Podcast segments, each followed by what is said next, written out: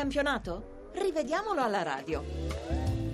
Dagli studi di Milano, nuovamente buonasera al nostro affezionatissimo pubblico e un grazie particolare a Luca Gattuso per il lavoro in redazione e a Claudio Rancati per quanto sta facendo adesso alla console. Partiamo logicamente dalla partita disputatasi all'ora di pranzo, Livorno-Atalanta vinta dai toscani per 1-0.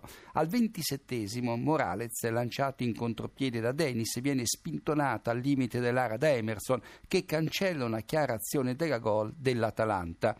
L'arbitro russo, per niente aiutato dai suoi collaboratori, non fa una piega invece di concedere la punizione alla squadra bergamasca e soprattutto di espellere Emerson per fallo da ultimo uomo. Coda non ci sarebbe arrivato. In quel momento, ricordo, gli uomini di Colantuono erano già in svantaggio. La situazione si rovescia sette minuti più tardi quando il fischietto di Nola espelle Carmona per doppia munizione. La prima per aver infilato un calcione da dietro a Luci che meritava il rosso diretto, la seconda per aver interrotto ingenuamente un contropiede di Embaie. Atalanta in 10, giusto, ma in 10 doveva essere anche il Livorno.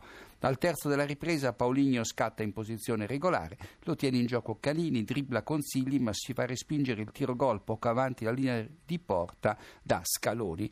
Russo un po' miope sui falli all'inizio ripresa, al 48esimo salva dal cartellino giallo Membaie che in elevazione colpisce Raimondi con una gomitata, al 54esimo ammonisce per simulazione il povero Morales colpito alle spalle da Rinaudo. Corretti invece i gialli a Cigarini e Rinaudo, entrambi per falli da dietro rispettivamente Usue Megara e Dennis. Grazie. Sì, vado subito, alla fine di Ammoniti sì, 8, abbiamo per parte la linea a te. Passiamo al successo del Genoa all'Olimpico sulla Lazio, al 31esimo sul punteggio di 0-0 manca un rigore alla Lazio, Candreva entra in area da sinistra e subisce un'evidente trattenuta alla maglia da parte dei biondini che sfugge all'arbitro Tommasi e ai suoi collaboratori. Inspiegabile. Ancora più incredibile la mancata ammonizione di Manfredini che al 35esimo sgambetta Candreva un metro fuori area colpendolo in pieno alle gambe. A metà ripresa Siani colpisce volontariamente il pallone con il braccio destro, interrompendo una giocata in area di Antonelli. Rigore netto, ma tocca all'addizionale guida segnalarlo all'arbitro Tommasi. Eppure l'Odesma eh, protesta a tal punto da prendersi l'ammonizione. Dal dischetto Gilardino raddoppia.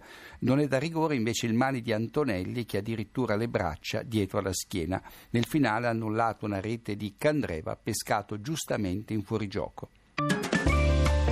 Andiamo a Marassi dove il Sassuolo si è affermato per 4-3 vincendo la sua prima partita storica in Serie A. Poco dopo il quarto d'ora Costa si è sul punteggio di 0-0, rischia il rosso stendendo da dietro Masucci, l'arbitro tagliavento lo ammonisce dopo aver concesso il vantaggio al Sassuolo. È regolare il gol con cui Pozzi porta in vantaggio la squadra blucerchiata al, cin- al diciannovesimo su assist di Costa perché quest'ultima in posizione regolare, l'attaccante dietro la linea del pallone. Poi a metà del primo tempo Gastaldello trattiene leggermente Magnanelli dentro l'area blu cerchiata.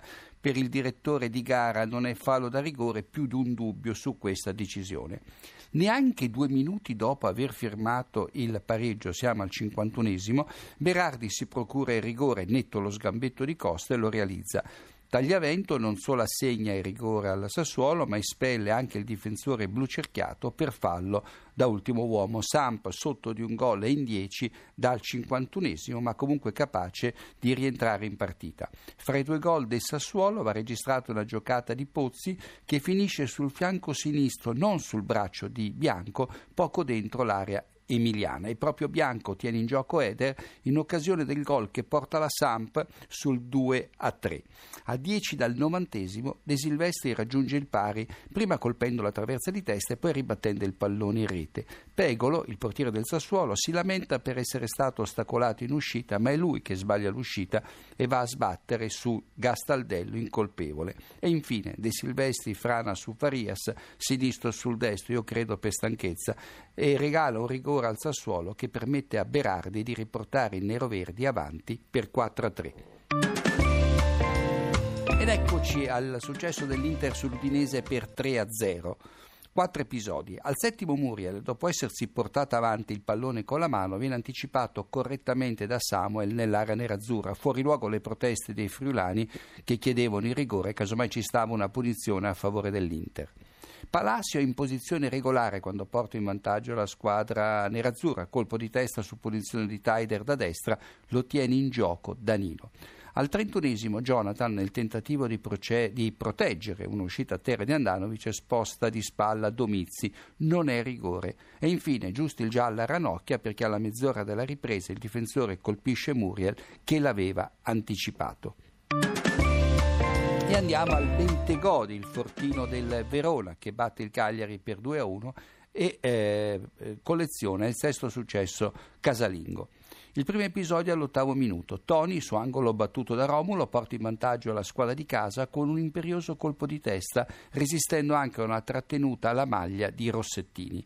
Poco dopo la mezz'ora manca un rigore al Verona. L'arbitro Gervasoni non punisce un mani di Astori che intercetta volontariamente una giocata di Jankovic, non pervenuto neanche l'arbitro di porta. E poi Jankovic sbuca da dietro la linea difensiva del Cagliari e firma il 2-0 più regolare quindi la sua posizione di partenza. E poi ingenuità di Nenè alla mezz'ora della ripresa. L'attaccante del Cagliari in fuorigioco tocca scioccamente un pallone destinato ai Barbo che subisce fallo da rigore da, di rigore da Maglietta. E infine gol annullato a Toni per fuorigioco, giusto, è tutto con la Moviola,